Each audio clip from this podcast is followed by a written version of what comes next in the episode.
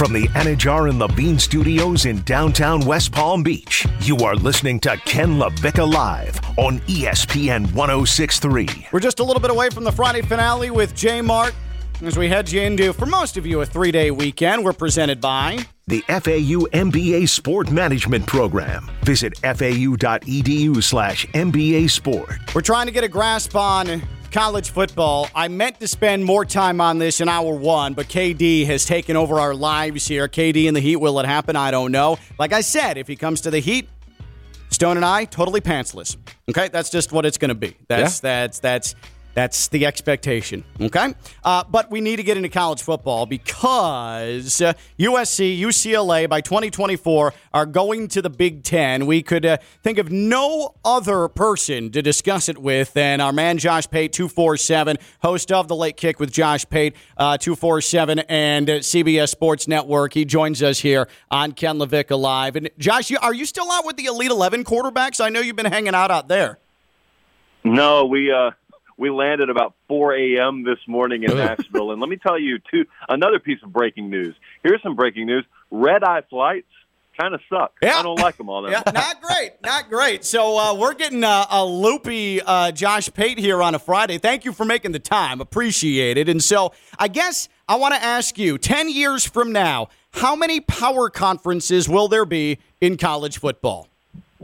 I hate this answer. I hate what I'm about to say. So they had me on yesterday as this was happening, and I was thinking out loud, and I'm saying, all right, well, the SEC's made their moves, and the Big Ten's now making their moves, and they're all going to 16, and so I'm thinking about Clemson and Miami and North Carolina and Oregon, FSU. I'm just saying a combination of those teams and what exists in the ACC or the Big 12 is enough to form a third, if you want to call it a super conference, a super conference. Yeah. But the more I talk to people, in some cases actually involved in these decisions, the more they said, no, your flaw is assuming that they're going to stop at 16, and they're not. So I think given that, we're headed for a horizon that sees 2 super conferences, which makes sense because if every other thing that the powers that be in this sport are doing seems hell-bent on mirroring the Sunday model, why not do that as well? Yeah, in AFC and in NFC in college football. Now, here's where I think that it's easy to get into doom and gloom when these things happen because it's different and it's uncomfortable. But I look at the way that conferences are currently realigned, and I thought that losing Texas A&M and Texas every year was more damaging than losing USC and Washington State every year. Like, I just – the Pac-12, it's – inconvenient for the rest of the league, and they're going to have to figure it out. But USC, UCLA, there's some interesting potential new rivalries based off of Rose Bowl appearances that could pop up. You still have in the ACC, Florida State, Miami, Ohio State, Michigan. They're not going anywhere. Texas is going to end up going back into the SEC, playing Texas A&M. Like, for me, it's not as brutally damaging as what some are making it out to be. Well, here's where my mind is at on this. It's not as though college football is going to sink into the abyss. In fact, quite the opposite. The dollar figures here will never have been higher. I always wonder when I hear some of my buddies say, change needs to happen because it will increase revenue, or change needs to happen because it will increase television ratings. Mm-hmm. I always ask them, what TV network do you run? Like, what percentage of that revenue are you getting?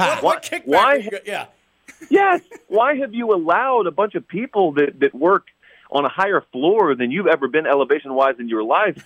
Why are you allowing them to convince you it's in your best interest? No, I agree it's in their best interest for this to happen. The trick is convincing a bunch of folks it's also in their best interest for college football to go this way. My personal feel on it is I understand both sides of it, but my personal feel is when I was being raised up in rural Georgia, I loved the difference in the Saturday product versus the Sunday product. I liked both of them, but I loved that there was a difference. I loved the territoriality. I loved the regionality. I loved that saying West Coast football and Midwest football and South football or Southern football meant different things.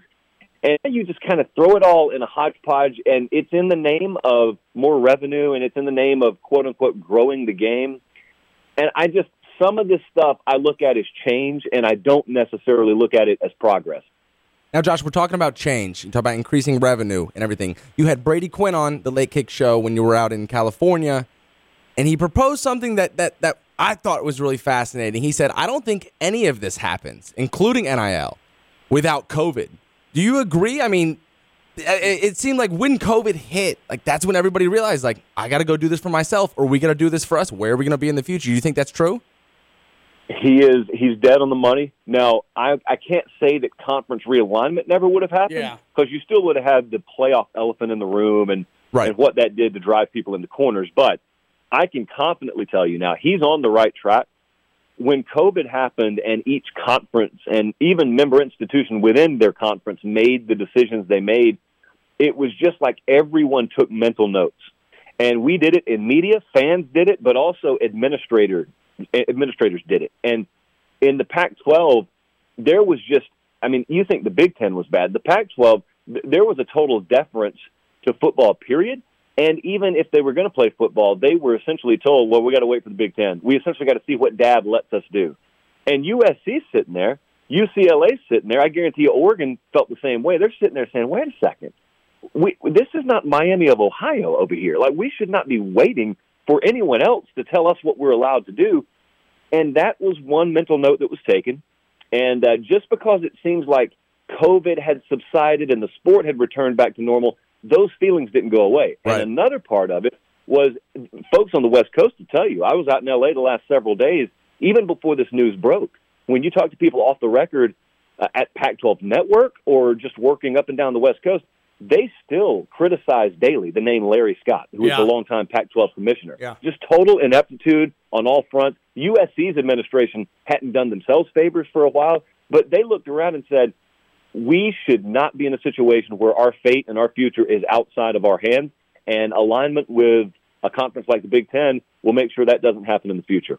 247's Josh Pate, Late Kick with Josh Pate. Kept it on CBS Sports Network here on Ken LeVick Alive, ESPN 106.3. So if it is two conferences ultimately, and it sounds like Big Ten, SEC, those are going to be the black holes that suck up everything here in power college football, which conference dies first? The Pac-12, the Big 12, or the ACC? I think the easy answer is the Pac-12, because the Big 12 and the ACC, they will have fight in them. They have a will to survive in them. I don't sense that exists in the Pac-12. I think they look at it, and the collective spirit out there, minus their superpower team, i.e. USC, and especially if Oregon were trying to make a move, but even if Oregon doesn't try and make a move, the spirit out there is so defeatist in nature, and it's so, oh, we're over it in nature.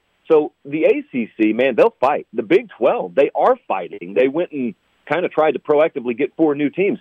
The Pac-12, the response from people inside the network, I can't stress this enough. I talked to people aligned with the Pac-12 yesterday, and moments after this news broke, their immediate response to me in person and via text is, well, the Pac-12's done. Like, there was no question about it. So even they think internally they're done. I do want to ask you then, keeping in mind that I'm with you. I think this goes, and we discussed it immediately yesterday, this ultimately will be two conferences. Right now, just short-term, hypothetical, the ACC starts hunting, or the SEC starts hunting, okay? The most attractive team for the SEC in the immediate future, you have to pick one, is Miami or Florida State. Who would the SEC try to pluck first? Well, I think that they would. So the old school answer is Miami, because you're thinking media market. But I've talked to some people about this, because I've never had good instincts on this. I don't care about media markets. I care about quality of product on the field. So I was always off base on this. Well, it sounds like this may be coming back around a little more to the way someone like me would think about it, because it sounds like folks at that level in the SEC believe we have already overly saturated enough our need to expand impression rate and get into this market and that market. Plus, they believe the brand just sells coast to coast enough anyway now, where it's not pivotal that they live and die on getting new market share. Mm-hmm. What they're thinking about now is brand alignment. And so if you think about Miami or FSU in terms of brand alignment, I think from the in-stadium experience at Doak to a little closer proximity, they may look at Florida State. Yeah. And they may say, that program feels a little more SEC. I'll tell you the one I think there's going to be a fight over, and that's Clemson. Oh, yeah. Because I think people have just always believed, if there's expansion, Clemson's going to the ACC or the SEC. I believe that, too, until yesterday when someone very, very close to that situation said, no, not so fast on that. There's another player in the room for us, so just sit tight. Josh, sticking in the ACC, let's talk a little Miami. I know you're fond of Cristobal and how he recruits, and you've also been talking about how there's potential that they flirt with the top five recruiting class, beginning with this cycle and from here on out. But do you see it translating to the on-field success side of things this season? And if so, I got to throw it in there, is plus 700 Miami, the ACC odds, worth a sprinkle? Is there any value there? Well, I sprinkled it, so yeah, okay. I put my money on it. It's been sprinkled. All right. Yes, the sprinkling has happened. I don't look at this. It's always important to think about the state of the conference around you. There is no alpha dog in the ACC right now. And if Clemson is your alpha dog, when there's that much uncertainty, not only at quarterback, but even around quarterback, who can promise me that that program just ticks merrily along after losing foundational elements at both coordinator positions? So, I mean, I may have the best quarterback in the ACC for all I know at Miami, and that's not a roster and a cupboard that was left bare. In fact, there are people who think if Diaz would have gotten one more year, they would have had a good team this year. So yeah. I don't think this is a start from scratch situation at all. I will say this for the long term perspective of Miami, it wouldn't be the worst thing in the world for them to get close this year and then fall short. Because one of the things you can see happen sometimes is if you have immediate success, folks get fooled into thinking they've arrived before they've really arrived. So, hey, I just gave you a win-win. You can call it a win if you win it, and you can call it a win if you almost, good try, but we didn't win it this year.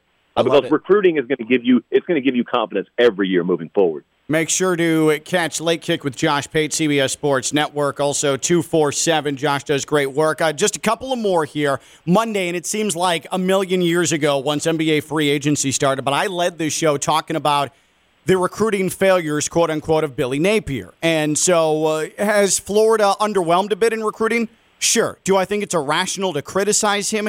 Yes, and we actually referenced something that you had said over the weekend about Billy Napier. Yeah, is it off to the start that Florida fans would have liked? No, but this message board trolling of Billy Napier and this panic is insane. But one thing that I thought Florida really screwed up on is this Billy Napier open letter. I'm sure this was planned a month ago to put out an open letter, but to sync it up with the timing of losing on a big four-star quarterback recruit to Miami, someone in Gainesville had to say, hey, we can put this off maybe post-holiday or for a couple of weeks. We don't want to think that we're trying to soften a blow here and acknowledge that, hey, things aren't going so well. So, hey, fans, we love you and we love your passion, and this is what's great about Florida football. I just thought that it was a really bad look for Florida, and they made it more difficult for Billy Napier here in the short term by not putting the axe on that open letter. Well, here's the other bad part. When you release an open letter, most people do not read the letter. They just know that an open letter was released. That's a great point. Most people just know, all right, Florida recruiting, not exactly a rocket ship right now. And, oh, hey, did you hear? Their head coach had to write a letter to the fans before he's ever coached a game. That's really where the story begins and ends. I love it. Yeah, so I don't know that does you a world of good in perception. Look, this thing, when you hire Mario Cristobal, you don't have to prove anything in recruiting, because he's already proven it. When you hire Billy Napier, he could have all the capability in the world, and for all I know, he will. But he has the burden of proof still in his lap because he doesn't have that established track record. And so it was never going to take off immediately. I think what you have to worry about there is every time you talk to someone around Florida, yeah, they can talk about Napier, but then it extends beyond that. And they got a problem with the way their collective is structured, and they got a problem with this and that administratively. And all the time I hear that, the this and that is sometimes out of the head coach's hands. So I want to see Billy Napier with the same full deck that his competitors are playing with. Then I'll know I can judge him because he's a very, very good evaluator and developer. I know that because guys at the highest level tell me that all the time. Is he going to be playing with an equal roster? Because you don't out-scheme people at this level more than a few times a year. You've got to have the roster. It's all about talent acquisition. And so it's I'm willing to give him time. I hope the message board culture is willing to give him time, too. You're a rural Georgia boy. You strike me as someone who is doing fireworks at home as opposed to preferring to go to the community celebration. The community celebration it's like wearing shirts with brand names on them. Okay, I got out of that lifestyle a long time ago. Come on, I pay $20 for a pack of white tees, and I'm good. Doesn't matter what they pay me around here; I will never change it. So yes, I am backyard, questionable legality. It's going down as soon as the sun goes down. Military grade for Josh Pate. Josh, get some sleep. Thank you for making the time for us, brother.